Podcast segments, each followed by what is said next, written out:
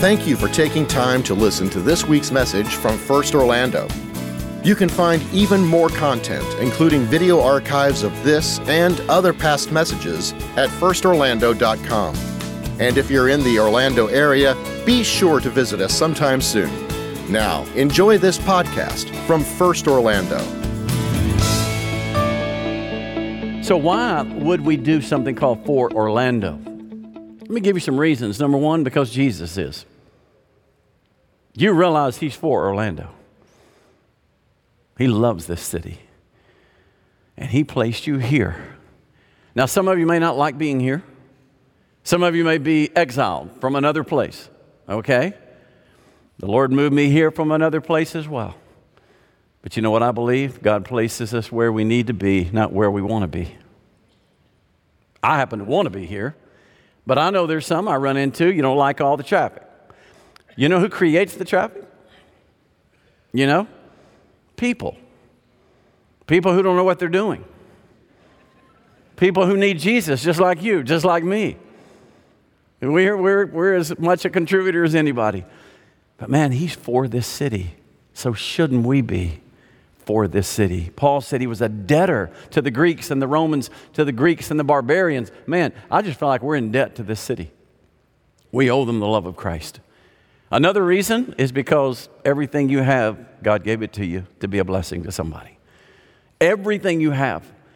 What you drove up here today, your home, every resource God gives so that you can in turn be a blessing to somebody else. And then, probably most important, it's why we were saved in the first place. It's why He called us His own. He saved us so we could make a difference. Let me show you a verse, foundational verse to every person who has followed Christ. We need to understand this, for we are his workmanship. And that word, by the way, it's a beautiful word. It's, it's a word for poem. In Greek, it's poema. Sounds like poem. You are his masterpiece. And you were created in Christ Jesus for a luxurious life in Orlando. That's not what it says, is it? No, you were created for success in every business venture. Nope. You were created for good works. And by the way, He prepared them beforehand. He already knew. That's why He made you the way He did. That's why He moved you to Orlando. It's why you, He brought you perhaps today. Because He's got something in mind for you. And man, how cool would it be if we find that together and realize that together? And so that's why we're in this. I, I grew up in a church that, let me just put it this way I, I didn't like the church, I was not a fan of the church. In fact, I hated the church I was in. Now you're looking at me strange because my dad was the pastor. but that church didn't like my friends because my friends were black. They were my teammates. I had their back and they had my back. But I couldn't bring them to my church. So I had a reason to have a real issue with my church. But my dad said, okay, son, I know you don't want to do this, but if you're going to live under my roof, you have to show up at one service a week. One service. So I began to think, Mama's cooking, or no, I'll, I'll show up for one service. And so I started coming to one service, sitting in the back of the room. Couldn't bring my teammates unless they were white. I brought some of them. And we'd just be, I'd be sitting in the back. And let me show you, I can show you exactly how I look. I read body language. I can tell what a person's thinking by their body. Here's the way I would sit in church. I mean, I'm just saying, I dare you to say something to move me. I dare you. And I'd sit there every week. At the end of my high school days, I was about to go off to college a lady came up to me. She said, David, I just got to tell you, I admire you so much. And I'm thinking, what does she admire me for? She said, I admire you so much because of your faithfulness. I'm looking at her, and this is what's going through my mind faithfulness. Lady, I don't even want to be here. And I'm here because I'm hungry and I want to go, go home and eat. Mama's cooking. And you know what I said to her? Well, Thank you, ma'am. Some of us are faithful and some aren't. I knew enough in the Baptist church, fake it, claim it. If they're going to offer it, I'll take it. But you know what it did to me that day? It, it, it planted a seed. So is faithfulness just showing up? Is it just sitting in the room?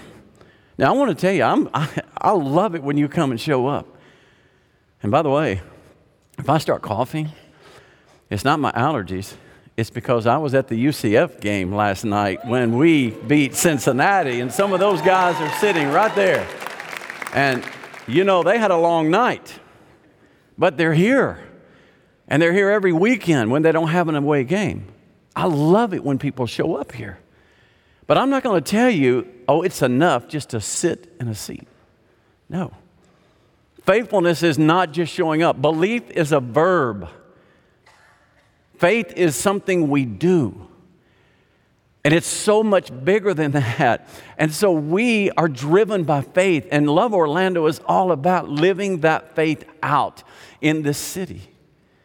So if you've got a Bible, I want you to go to James chapter 2. James chapter 2, one of the, one of the greatest books written by the brother of our Lord. James was the brother, half brother, if you want to say that, of our Lord. And he writes to the Christians who were going through a lot, by the way.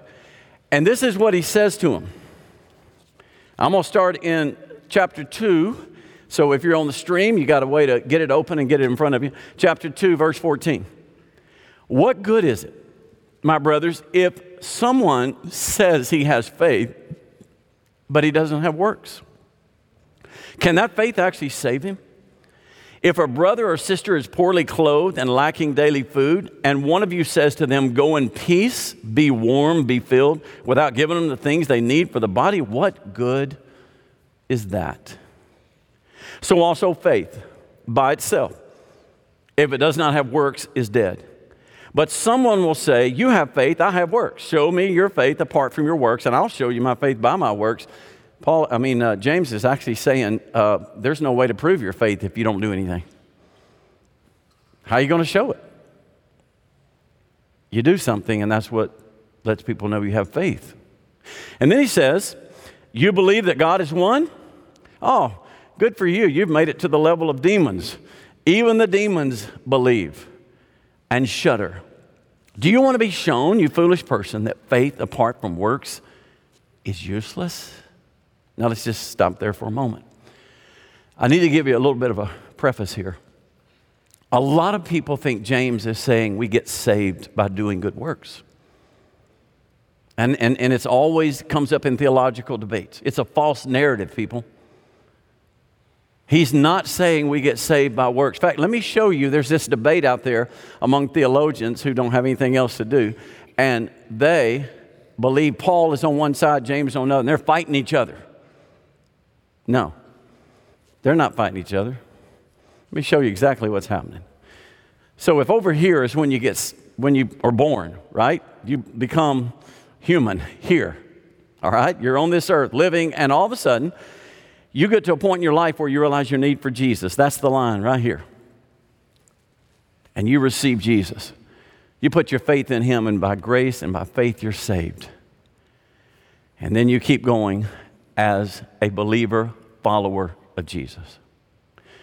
Paul is standing right here with the line behind him, and he's looking at everyone coming to that line saying, You're not going to get here by doing good stuff. You're not going to get here by all the works you do. There's only one way to get to this line, and that's by the grace of God. Because none of us are good enough to earn being able to cross this line. It's always the work of the Spirit and the work of grace that brings us to the moment of conversion. Okay, so Paul's here. He's fighting all those enemies that are talking about being saved by works. James is back to back with Paul. He's talking about after you're saved, those who do nothing. And he's saying, You got to be kidding me. The king of the universe just walked in your life and you're not going to be changed? You're not going to live like him? So, what he's saying is, No, you didn't cross that line. you don't really have faith because if you had faith in the Son of God who loved us and gave his life for us, it will show up in your life. So, see, they're back to back and they're talking about two different things. So, what does James tell us? Number one, it's not about what we say. You can say I'm a Christian all day. You can say I love Orlando. I'm for Orlando. Put it on your bumper sticker. Wear the t shirts. But, guys, it's not about what we say. We have been the voice and the mouth of Jesus for a long time. It's time to be the hands and the feet of Jesus. It's time to show this city we are following Jesus Christ. So it's not just what we say. Remember when Jesus told the parable about the master who awarded the servant these words Well done, thou good and faithful servant. All of us want to hear that one day. Did you, did you listen to what the word is? Well done, not well said, thou good and faithful servant. Oh, we got a lot of sayers. Go on social media. Got a lot of sayers. Words don't impress. Action does. My grandmother taught me when I was a little boy pretty is as pretty does.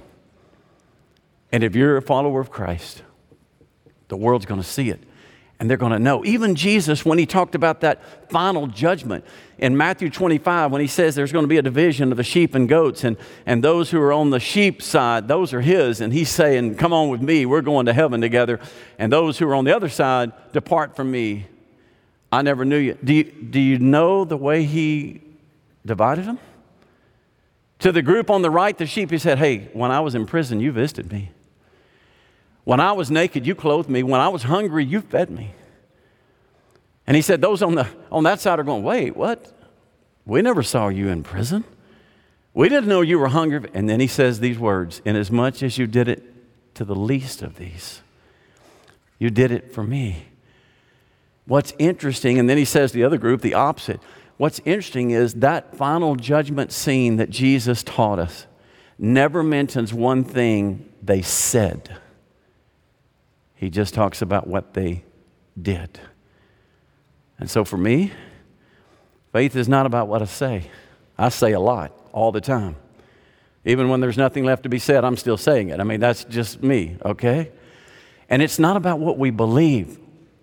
Guys, I love theology. I spent a lot of time studying theology. I have a PhD from a wonderful seminary.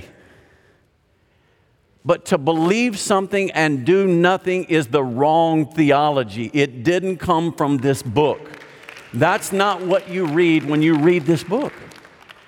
So, for those, and again, he uses this, he goes, Hey, um, some of you say you believe in God and you believe God is one. And James goes, Good for you. Let me applaud you. You're right where the demons are. Did you know there's not an atheist among the demons? Did you know there's not even an agnostic among the demons? Demons are theists. They believe in a God. They know there's a God. And the word, this is so cool. This word, the demons believe, and what do they do? Shudder. That is actually a word for worship. Let me tell you, every demon knows who he is. And every demon knew who Jesus was when he was born at Bethlehem. And they knew he is the Son of God. So for us to say, well, I believe and I believe in God and I believe in Jesus, that's it. I've done everything I need to do. Wrong. There is so much more. Even James uses that blessing, that Hebrew blessing. Be warm, be filled, go in peace. Go back to that, that verse and put that up if you say to them, Go in peace, be warm, be filled, that's a, that's a beautiful blessing, by the way. It's, it's a true Hebrew blessing. But you don't do anything? It doesn't matter what theology you have, it doesn't matter what you believe about Him. You did nothing. So it's not just about what we believe. You know, I'm beginning to believe that believers believe something about Jesus, followers do what Jesus did. I want to be a follower. I want my belief system to change the way I live every day. And so that's what James is trying to say. Let me give you an example. When you know of something to do, when God puts something in your heart to do, What do you do with it? Do you act on it? I just think we do. I think we should. So we had some pastors that were going out to a, a meeting, and we weren't going to be very far from Uvalde, Texas. And I, uh, I went to Danny and said, Danny, I, I don't know why, I'm just got a crazy thought. The Lord impressed upon me to go and minister there and do something in the city of Uvalde, especially to that, those parents and that fam- those families of those children that were killed at Robb Elementary.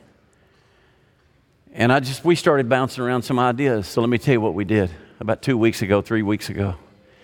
We went to Uvalde, Texas. We took a check from this church that you made possible because of your generous giving.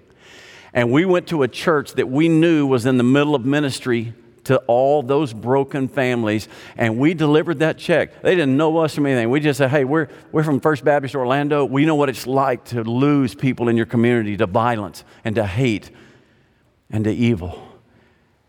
And we want to be a blessing to you and help you with some of the expenses that you've incurred because we went through the same thing. We hand them a check. I wish you could have seen that moment. They just they received it, but it was like, wow, why would y'all do this?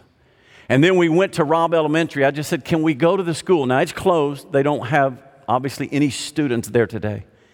Look at this. This was just two weeks ago. Wow.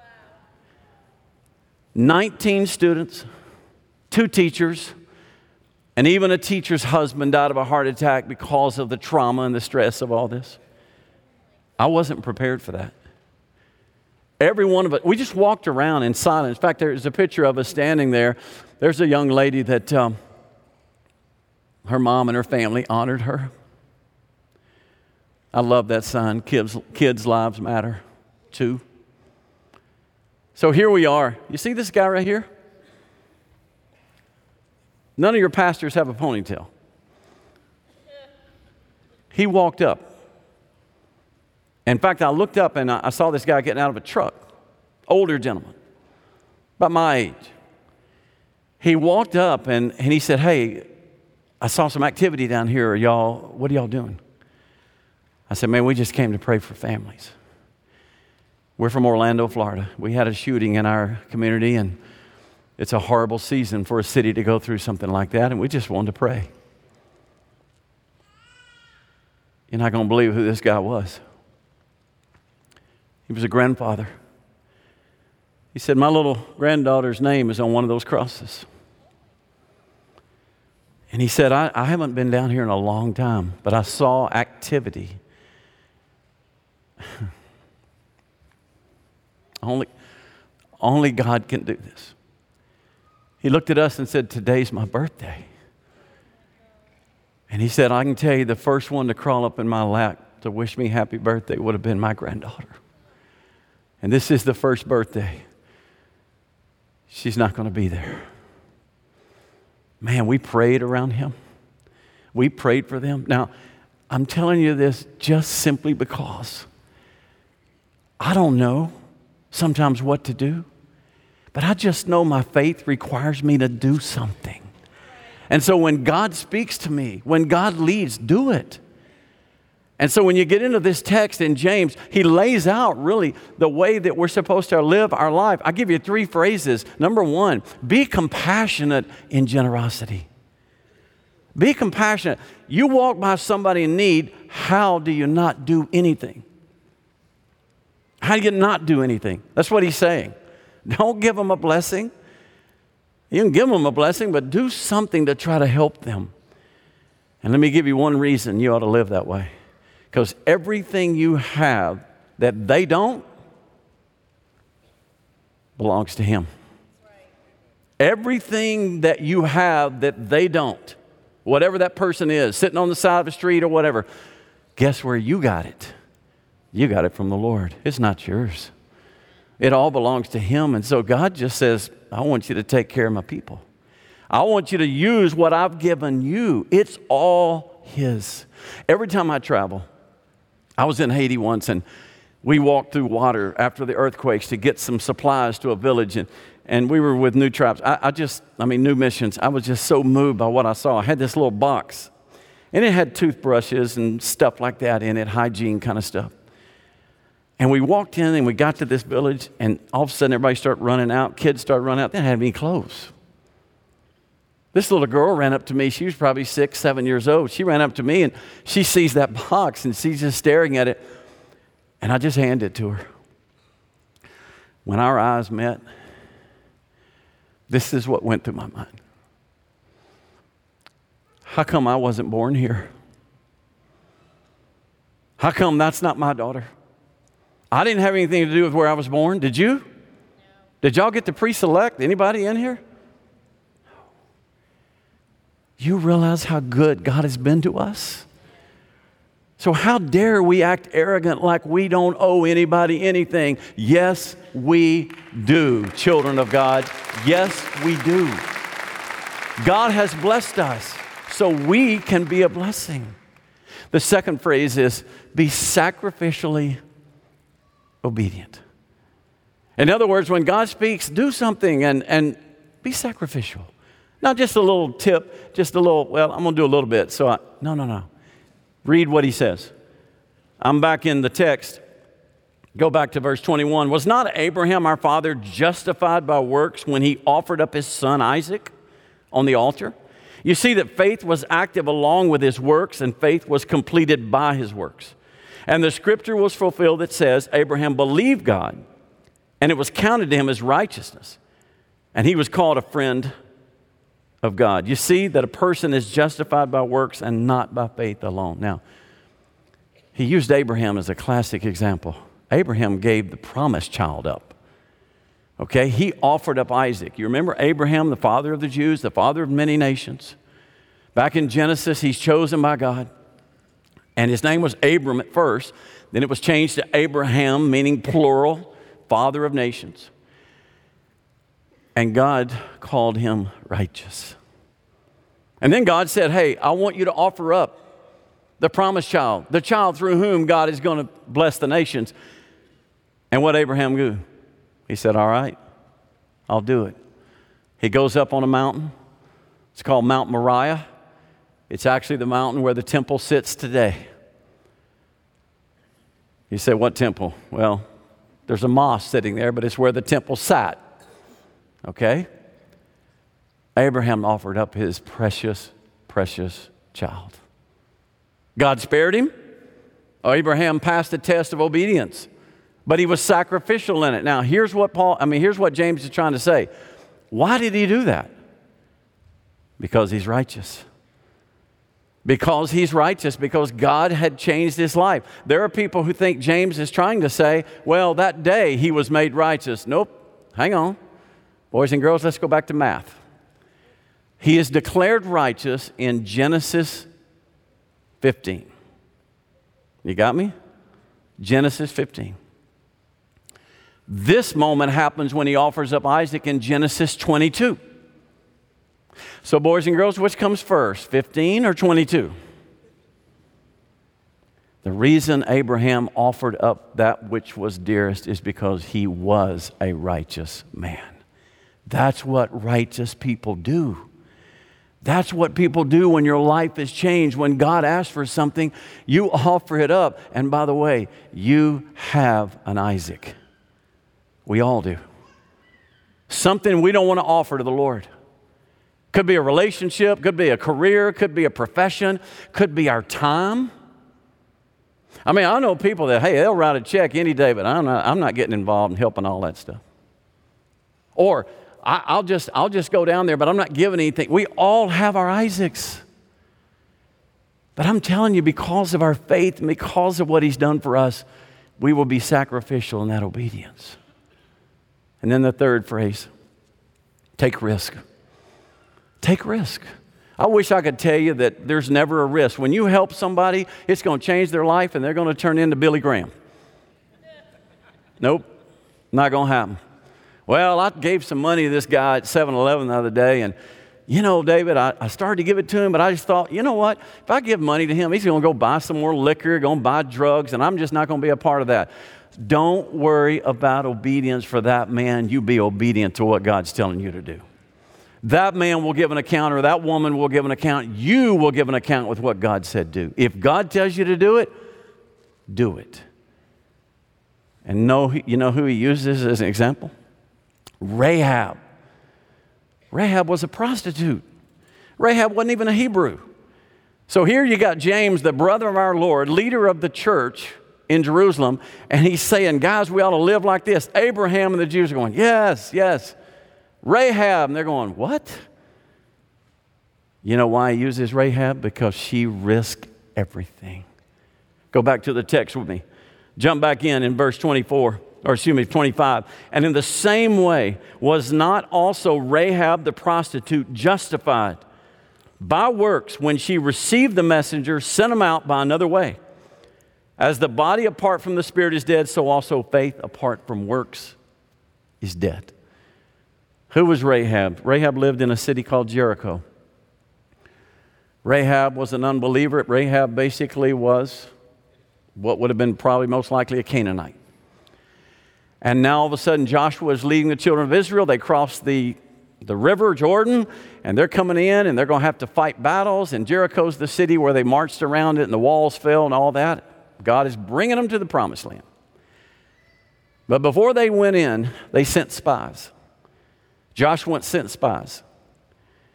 Well, guess where those spies ended up?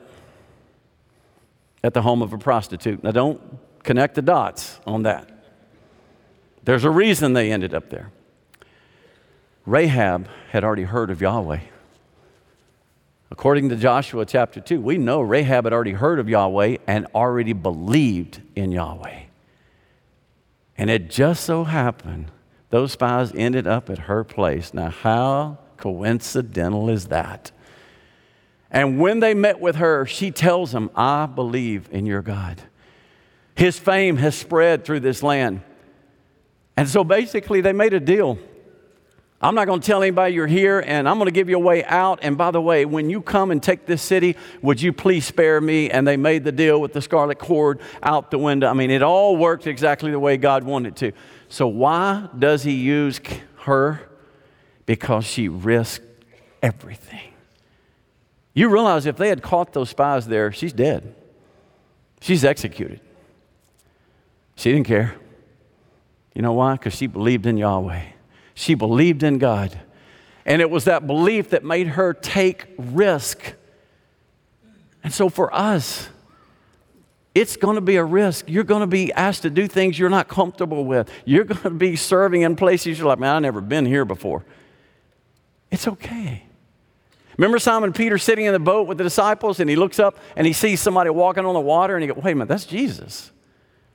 And he says, If that's you, Jesus, tell me to come to you. And Jesus said, Come.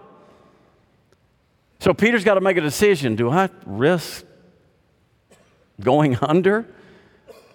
And Peter said, Yep, it's worth it. Gets out of the boat. By the way, how many disciples do you think were in that boat? If the numbers hold, there were 12. How many got out? One. That's how the statistics go people stepping out to serve. It's miserable in the church today. There's a number that says 50% of Christians ask about serving said they never intend to serve anywhere. God help us. Peter got out. Now, I'm going to tell you something. Between me and you, you know where the safest place is? Doing what I did my senior year in high school sit. Don't ever do anything. This is safest. If you include safety, meaning you're not asked to be uncomfortable. But see, I think safety is more about being in the center of God's will. There's no place safer than in the center of God's will. And I don't mean just physically safe, I mean just safe. Hey, the safest place, for a ship, where is it? These big ships, these cruise ships, where's the safest place to keep them? In the port. In the harbor, they don't build ships to sit in a port. What about a plane? Where's the safest place for a plane, an airplane? In a hangar. You don't build planes to put them in a hangar, you build them to fly. You build ships to sail. And you weren't saved to sit, you were saved to serve. This is what I want you to remember. And you, some of you are going, you know, I, I'm not sure I'm saved. I'm not sure what that's about. Are you willing to serve with us? Man, that'd be awesome because it might help you understand what it means to give your life to Jesus when you watch someone who is following Christ. We just believe that that's the reason He changed us. It's so we could serve somebody else. And I can't give you assurance that where you go and what you do, there's going to be results. Okay? I can promise you this, though. I was sitting just thinking about this this week. This is what the Lord said to me. This came directly from the Lord about my serving. My serving doesn't always produce results in others, but it does in me. You know, I realize I'm not crazy enough to think that when I stand here on the weekends and preach, there are weekends not everybody's life has changed. I know there are weekends that just, well, maybe one or two might have said, I'm going to do that or I'm going to do that. Guys, can I just tell you? I've never stood here and preached in obedience that my life wasn't changed that day. When you serve, your life will be changed. And who knows, you may be a blessing to somebody else. I read an article last night, I've seen several that say recent studies tell us that people who regularly or consistently serve others are less likely to be depressed and have more peace in their life. Wow, finally, science is figuring it out. God's known it all along. I'm telling you, it will change your life. And you know what? It could change somebody else's. Can I show you what happened to our staff? We had a staff serve day. And, and they went, I, I say they, Kimosabi. I wasn't here. So I, this is all the glory going to our staff. We got amazing staff. They went and served. Here's one of the projects. They showed up and they had to fill these planter boxes with dirt. And they got the dirt. There's where they got the dirt with a wheelbarrow. And then they had to plant some stuff. And they didn't know, is it going to grow? Is it going to work? I mean, this is just a real practical example. Well, guess what? Last week, the Orlando Rescue Mission showed us this picture. There it is. Isn't that awesome? Hey, it worked. I'm telling you, when you sow those seeds, you don't know what God's going to do with that. It could change somebody's life forever. So let me just close with this. Jesus was asked a question by a lawyer one day. The lawyer said, Hey, what's the most important command? And Jesus thought about it and said, uh, Love the Lord your God with all your heart, soul, mind, and strength, and love your neighbors yourself. Being a typical attorney, he goes, Well, who is our neighbor? In other words, what's the definition of neighbor? Sounds like our world, doesn't it? Jesus said, All right, let me tell you a story. He said, There was a man going down the road to, Jer- to Jericho from Jerusalem, and he was beaten up, left for dead on the side of the road. And then along comes a priest. So here's a guy laying beaten up, dead, I mean, just about to die. And here comes a priest. What does the priest do? He sees him and goes, Oh my goodness, my heart is touched. I've got to be generous in my compassion and compassion in my generosity, and I've got to help this guy. Nope. Priest did this, walked on the other side of the road. Then another man came by, a Levite. By the way, that's in the same family. In other words, those are the preachers, and the people who have all reason to help somebody because they're religious.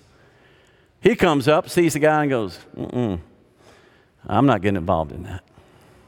He walks over here. Then comes a Samaritan, the lowest of people according to the Jews. They weren't even fully Hebrew. They're not. They're half breeds. What does that Samaritan do? Sees him, has compassion, comes over, binds up his wounds, helps him, and then takes him to an inn and says to the innkeeper, Hey, I've done everything I can.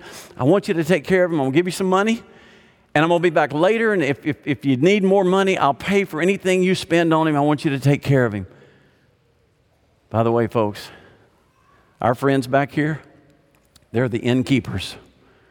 They're the folks that come alongside us, that help us. They're the ones we can say, hey, we're not sure what to do, but can you guys help us? Yes, they can help us. That's exactly how the story played out. So when Jesus finishes that story, he looks at the lawyer and says, which one showed more mercy? The religious guys or a Samaritan? And they, lawyer said rightly, Samaritan. And I just want you to see the last words of Jesus in that parable. Look at this.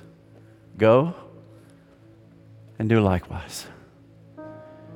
That's what he's saying to us today.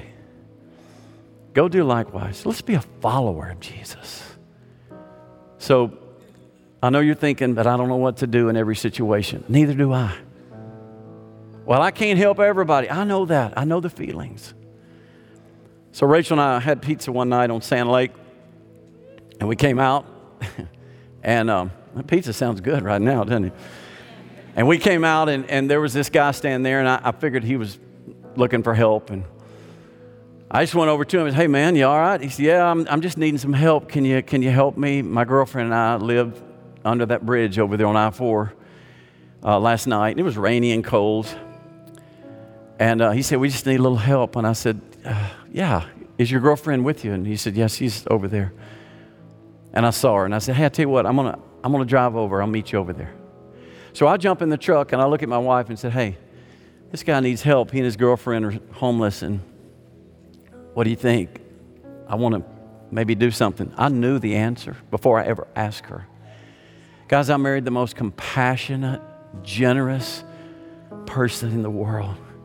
She loves helping people in need. I mean, she married me. Come on, that's probably a great testimony for her, right? And, and she said, Yeah, let's get them. And so I go over and we pick them up. We put them, they got in the back of the truck. I mean, back seat, not the back of the truck. got to clarify here. They got in the back seat. So I said, Hey, man, how long y'all been together? He said, Well, we've been together a long time. We came from Jacksonville. And uh, we ended up down here and we lost everything. And we just, we just really don't know where to turn. I said, Well, I want to do something for you. In my mind, I'm going, Gosh, do I put them in one room? or two rooms at the hotel. I wanted to put them up. There's a Drury Inn right there on the interstate. So I'm kind of debating, you know, one room, two, whatever. I look at him and I said, Hey, y'all love each other? Yeah. Why aren't y'all married?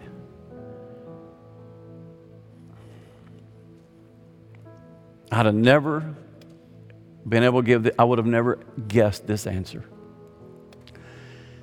He said, David, when you're homeless, you often lose all your identity.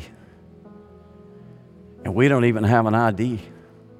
We don't even have a driver's license. We can't get a marriage license. I said, Well, do y'all want to be married? Yes. I said, Tell you what I'm going to do. Rachel and I are going to put you in a room tonight. And tomorrow I'm going to have somebody pick you up, and you're coming down to our church, and we're going to have a wedding. And he said, You would do that? I said, Yes, sir, I will do that. He said, Well, what about we can't get a license? I said, We'll let the state of Florida worry about that later. We are going to do it right in the sight of God, okay? Let's honor him first. So, I checked him in. I checked him in the hotel, and the guy checking him in, looked at me and goes, I've been to your church. I said, Really? He said, he said, What are you doing? I said, I'm helping a couple. He said, That's so much what y'all are about. He said, I'm honored to help you. I told the couple, I got you a room, brought them the room keys. this is what I told them. Y'all gonna kill me for this. I said, Look, this is a special night. It's the night before you get married. Put pillows down the middle of the bed, okay? Just put them down the middle of the bed. I don't want you crossing that pillow that way, or he doesn't need to cross that way. And they laughed. I said, You do whatever, but I'm, I'm put the pillows down. And they showed up in my office the next morning, and they were so excited. I had an assistant that was kind of filling in at the time, and she was so overwhelmed. I saw her talking to the girl, and they're weeping. I'm, i said, what's, what's wrong? What's going on? And my assistant was giving that girl her ring. I said, What ring did you give her? It's a promise ring that she had had since a teenager. And she got married and she still wore that ring. And she gave it to that girl. Man, we did, I did that wedding and pronounced them husband and wife, and it was so cool. And then two years later, I talked to that assistant this week. Two years later, they showed up at the pregnancy center. She was pregnant. They were going to have a baby. And they went there to get help and supplies. And as soon as they walked in, this assistant, this young lady that gave her a ring, the girl saw her and said, Oh my goodness. And she held up her hand and said, Look, I still got it. I still got your ring. Now, let me fill in the missing piece. I don't know how to get an ID. I know how to do weddings. I don't know how to get an ID, but you know who I called? iDignity. And they took that couple and they walked them through. They got their ID back, they got their life back, and we got a great partner in iDignity. I just can't tell you what it means to have that. So here's what I want to close with. Here's a thought. You can't do everything for everyone, but you can do something for someone. Let's do something for someone. Why? Because we are for Orlando. Hey, I want you to pray with me. Father, you just got to help us. We sometimes want to do it, but we don't know what to do. But today, we got people here to help us. We got partners that are so good at it. So, God, give us the courage to go have a conversation and to make a difference, to show this city we are for Orlando. In Jesus' name. Thanks again for listening to the First Orlando podcast. For more information like our service times, location, and other contact information, be sure to visit us online at firstorlando.com. Have a great week.